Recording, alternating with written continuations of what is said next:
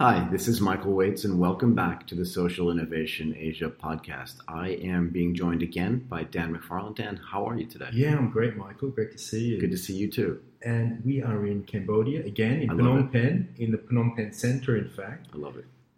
We are here to meet Channe Suy Lan, the Managing Director for InSTEDD. Interesting, Michael. I actually met Channe 9 years ago. I can't kind of pinpoint the date. But it was when I was doing research for my PhD, and I came here to these offices to talk about ICT for development. And InSTEDD had just been, I guess, 2 years into its operations, and wow. It was doing some really innovative stuff, which I wanted to understand. So it's fantastic to see Channe again. Channe, welcome to Social Innovation Asia. It's very nice to meet you. Thank you. Very nice to meeting you.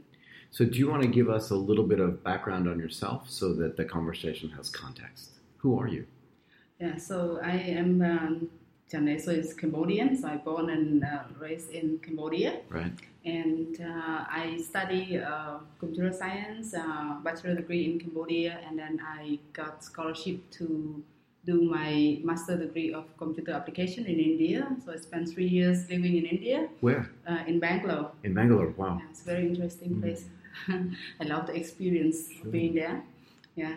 And then I come back to the country and I work for the technology company for a little while. Right. And then trying to find something, doing something meaningful, not just working. Right. That's get me to social enterprise and where down the road I come to InSTEDD. InSTEDD, great. So do you want to give us a little bit of background on what InSTEDD is as well? And you're the managing director of InSTEDD for Southeast Asia. That's a big role, right? So InSTEDD is a US-based organization. So starting from in the year 2006, when Dr. Larry Brilliant, who is one of the doctor that's been joined with the WHO team to eliminate smallpox in India, okay. And he once gave this talk in TED Talk. A TED Talk, right? Yes, about how he envisioned. To see how technology would play a very important role in early disease detection and early response. Right. And his talk got to the prize, and he gave that prize away for starting this organization, that is InSTEDD organization, to work on that vision. And InSTEDD as an organization itself, that time we were focusing not just early disease detection and response, but also on the disaster as well. That's what the full acronym is, Innovative Support to Emergency Diseases and Disasters. That's what InSTEDD stands for. Good, I was going to ask that. Yeah. You've also been funded by other agencies or organizations. Can you give us some perspective? So when InSTEDD was started, we receiving the some years of funding from Google.org, oh, wow.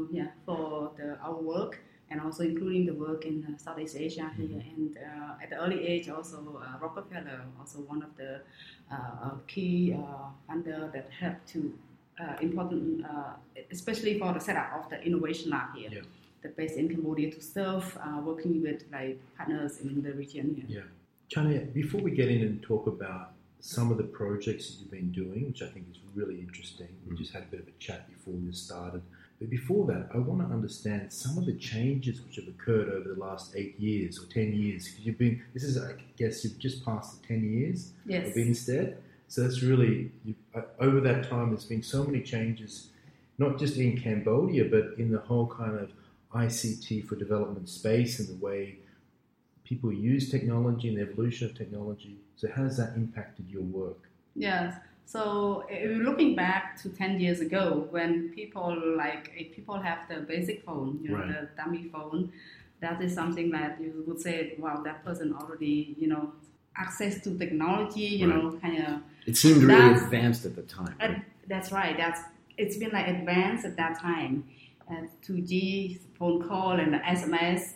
And when we're trying to looking at the solution to intervene to bring the connect community with the technologies and so on, so many solutions we're trying to design around SMS to serve the community. Yeah. Right. Wow, that's we're looking now 10 years now. Thing is totally changed. Totally imagine, isn't it? Yeah, SMS is who use SMS anymore? So it's expensive, and and it's it's not like served in a scale like what we can actually access using over like the when the internet is accessible by almost everyone, right? And then, people jump from feature phone to smartphone, right? Yeah.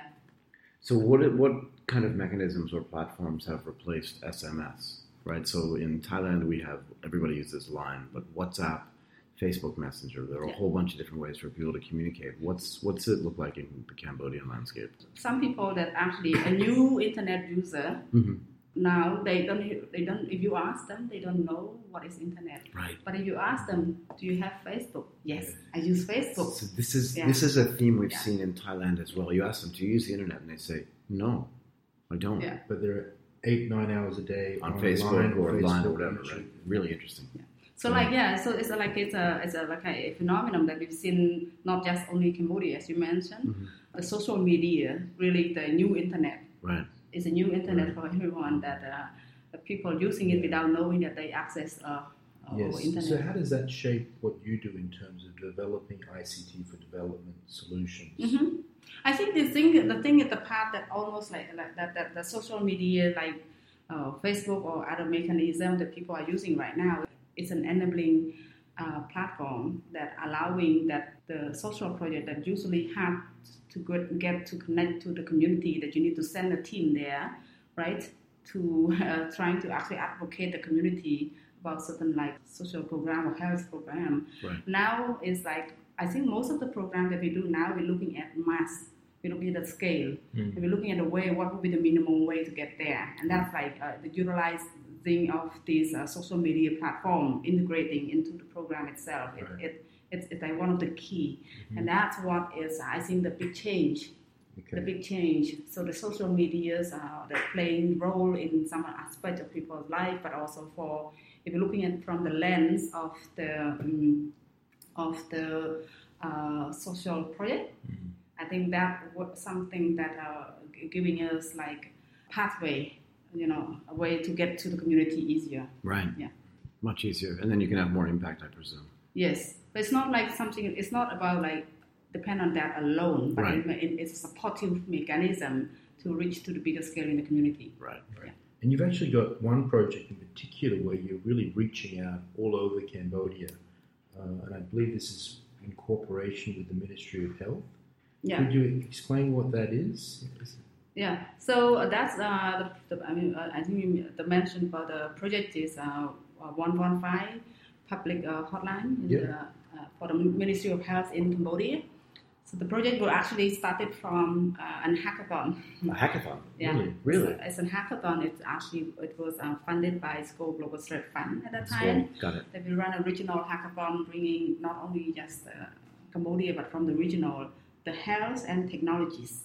Together, pair together to look into challenges and what would be the potential solution to address that. And coming out of that hackathon, we like Ministry of Health understand more in terms of like what can they actually get technology to help in their work, and that's the hotline coming out, and we. Continue working with the Ministry of Health, and in year 2015, we launched this hotline for Cambodia with the Ministry of Health, with all health centers in the country. More than 1,000 health centers in the country are now using since 2015 regularly, weekly reporting of the situations of the infectious disease in their community. Wow! It's toll free. Right.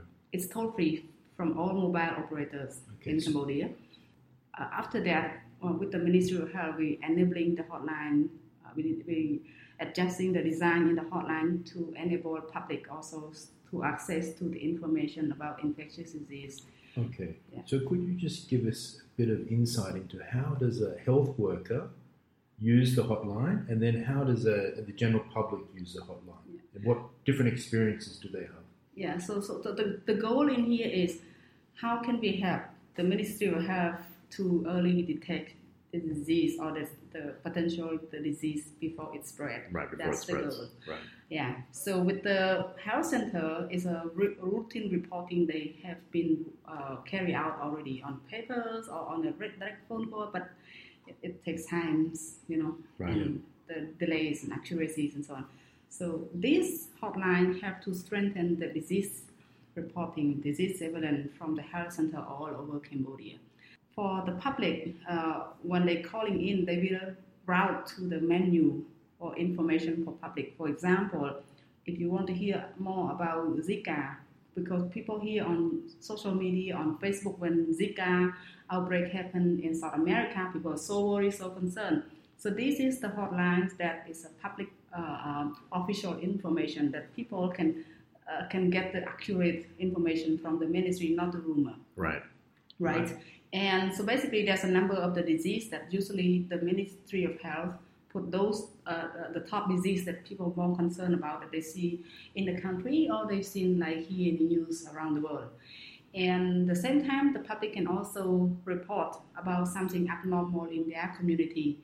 For example, we have the farmers in Swiril who report about the abnormal death of his chicken after he sees his children sick and worried that he report to the line. And that helped the ministry to identify the H5N1, its confirmed cases, after they send the team to investigate in the field. This is the public reporting. But this is the point where you're talking about scale, right? In other words, in the old days, before 115 was implemented, the ability for that farmer to be able to make that connection directly to the ministry would have taken much longer. It would take much longer, and also this one...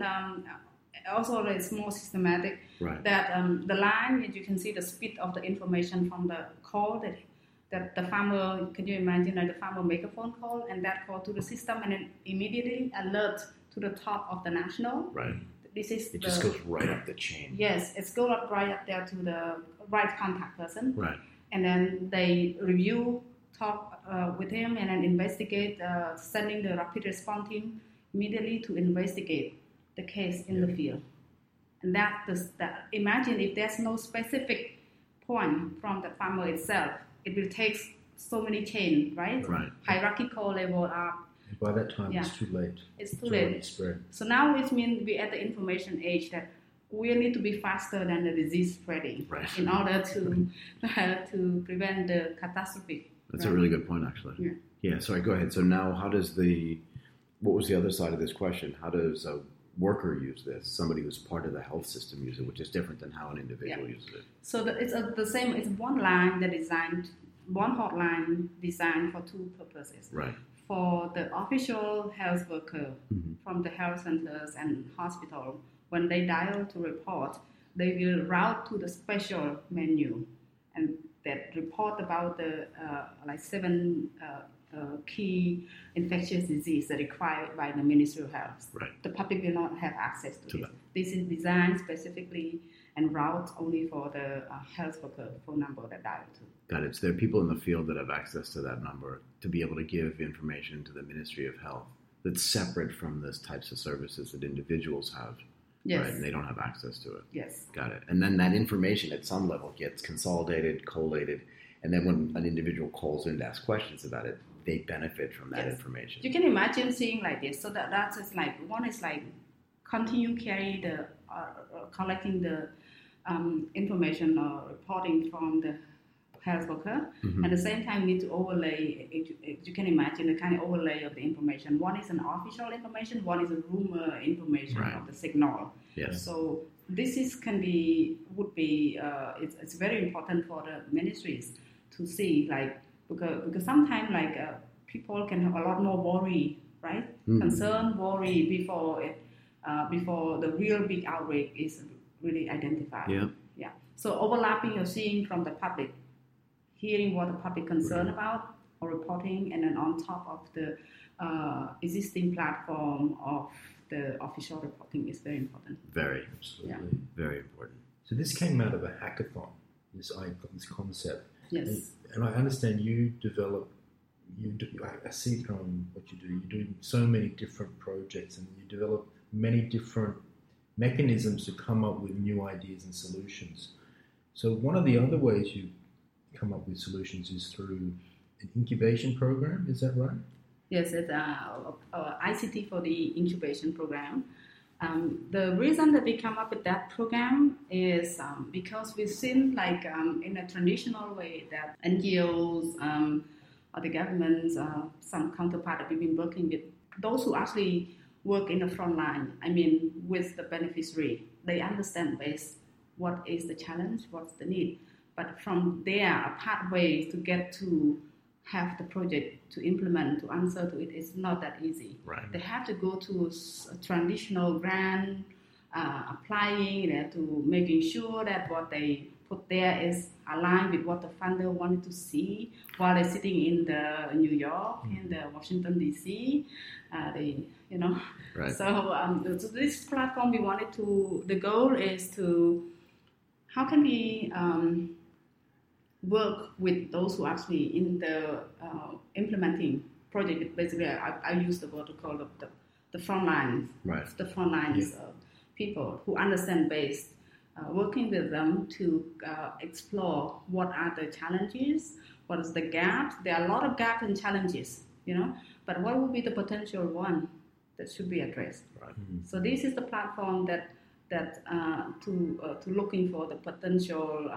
solution. That's doable in a certain scale. It can start because sometimes you need to change, like related to kind of systematic politicals and so on. This is we're looking at something that's doable, especially if they can carry it out by themselves. Right. The change that means, so we have done this ICT for the incubators across sectors. So sometimes we do it on the health sectors, mm-hmm. from the mental health to non-communicable disease and so on, to agriculture, to education. Right. Yeah. Okay, so on the education side, could you give us an example of something that's just come out of this program? Yeah, so on the education side, I want to mention two of the prototypes that's been actually coming out of the incubation. One is the improve the early grade writing for mm-hmm. the primary school in Cambodia. That is the solution that's proposed by the partner organization named KAPE. They're based in Kampong Cham, and they've been supporting the Ministry of Education, working with the primary schools. And this, they've done the research and see there's the gaps for the kids at the primary school for the writing gaps. And they wanted to actually, they believe that if you're making something that is interactive, that is colorful. So do you gamify this? I wouldn't say gamify specifically, but more design kid-friendly. Kid-friendly, okay. Following the material for from the ministry or from CAPE for teaching to kids. Okay. Yeah, but it's more in action rather than they doing on the paper alone themselves. And the ministry also with CAPE already have setting up some of the library, like there's the tablet there that the kids can go to play with all these applications for educations. Mm-hmm. So that's why we're designing this application for the Khmer writing that the kids can, as in their break, they can actually play in the library and then to improve their writing skill. And when did that program start? That was about 2017. Okay, so a couple of years ago. And what has the reaction been from the students? This is not as a curriculum. So this one is like as a break for students. Right. So instead, they can actually come in a break to play in the library. So the students like it. Actually, we do actually a number of iterations to test with students to observe to see. Sometimes they stuck because we want it to be intuitive without telling. Because imagine the kids come to the library. You don't need the teacher to tell them, hey, press this, do this, do this. Right. So they have to go in a way that like, okay, this is interesting. Okay, follow this. Okay, write this. Call. Yeah. Yeah. So this is one of the project that coming out of the incubator and it's been rolling out to some of the primary school where they have the tablet in the libraries. Another one we roll out in about early 2018. Okay. It's a career counseling that's targeting for high school students because this one is also we incubated the project idea from CAPE as well. It's about because CAPE has been working with high schools already with the Ministry of Education. They've been do the career counseling in person, in June in person, and some training also to teachers to do it. And also they've done the research on the gaps of and they found that 1/3 of the kids, something in the high school, they don't understand what to do next after they finish high school. So they haven't planned, they don't know what to do next. So this is something that KAPE has been already doing in person, trying to actually provide a career counseling to students. Right. But the scale is small. The scale is small as in person. Right. Resources is little. It's limited, right? Limited resources. So that's what they turn to. They come to our incubation program to pitch their idea. The idea got selected because we see the potential of it's doable and it's scalable. Right. And how the potential that can be even beyond the border of the school itself, even youth out of school. Right. So how does technology play a role in that? So with this, we actually working with KAPE to compile the assessments that they usually do with the students, like in-person assessment, the strengths and weakness, and the recommendation of what would be the careers that match with your talent, you know, and also with the application, since it's with the application, it's do beyond that. We put more vocational training videos for kids to understand more vocational training skills, as well as some of the videos about like profession. For example, what is it like to be a doctor? Right. What is it like to be people working in IT? Right. What is it like to be a computer programmer? Most high school students wouldn't know. I know I didn't know. I didn't know too. Right. That time, but I was at high school. So that is to give them what is it like to be in those profession and career. Right. So listen to what do they do. Right. Yeah. So how do they access that information? How does it scale? In other words, by going through the incubator program, how did this idea scale, or how does it scale? So the applications were deployed at the high school that run by KAPE that have the especially new generation school, you know, to the tablets, computer labs, at the libraries, and it's also we're making also the campaign on Facebook and so on. Okay. And also at school itself, where KAPE, our partner organization, work in Kampong Cham, in the high schools. So introduce this to students that this is something that you can do more, to learn more, access, understand about yourself more, and prepare for your careers and for your future. Right.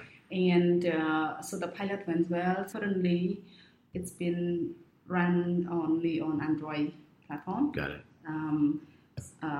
We're looking after the pilot success. We don't want to run this on ourselves or either partner organization. KAPE. We wanted to.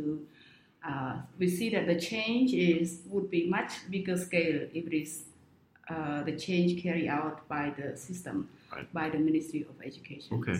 And that's what we actually we had a meeting with the Minister of Education, presenting to him the status of the pilot,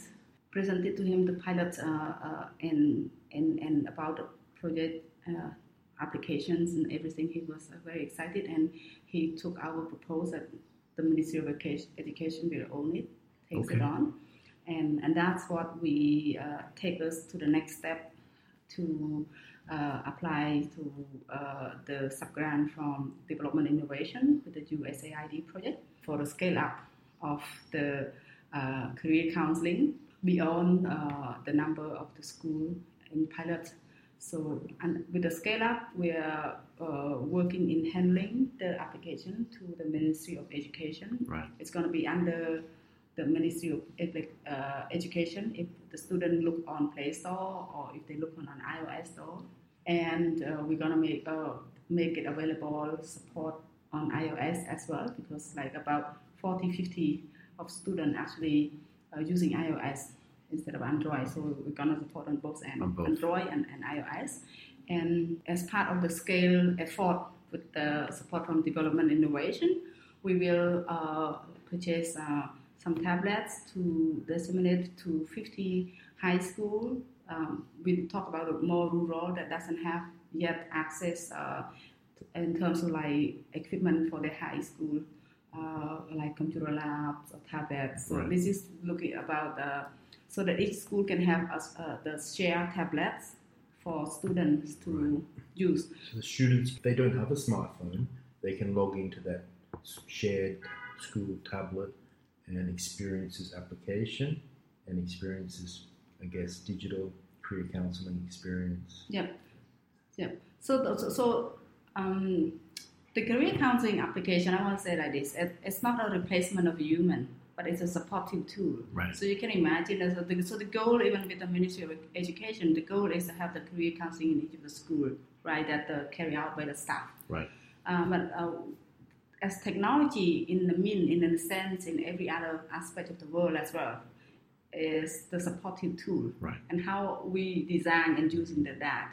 And then for this case, it's designed in a supportive tool for the students to use, and of course they have their teacher that can turn to. Right. You know, my assessment is like this. What should I do? What do you recommend more? Right. You know.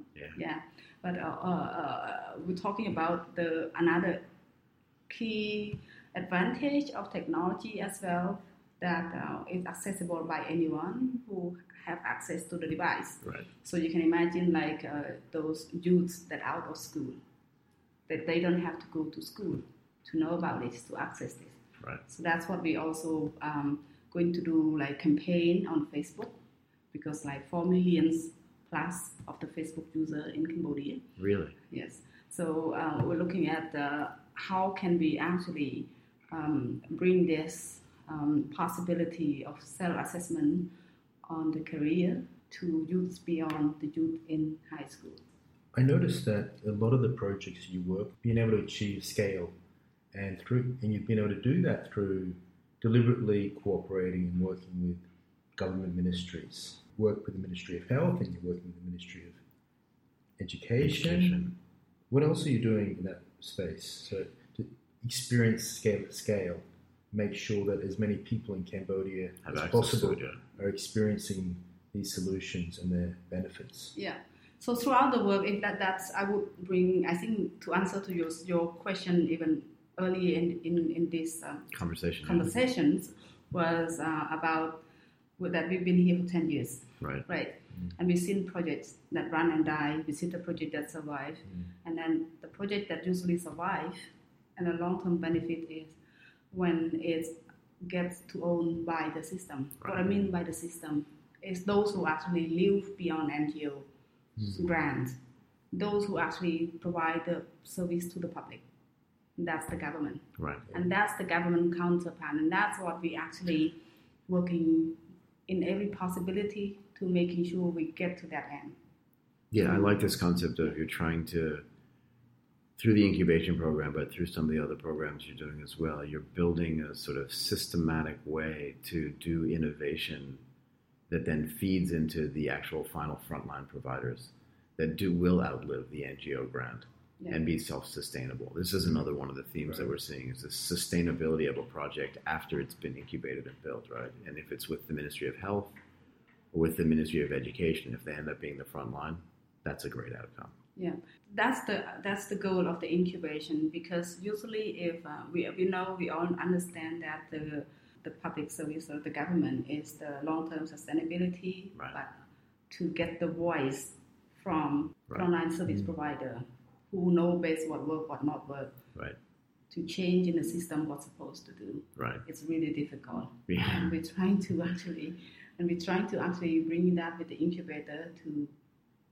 kind of proof of concept. But from day one, our head already knowing where we're getting to, and engaging them from day one to be part of the conversation in the incubator, invite them, the government counterpart in, and even pilot also, try to pilot with them and then try to bring the result also going to them. So basically in every phase that we do, we're trying to engage that, the government, the ministry in that. So because the goal is we want them to own it.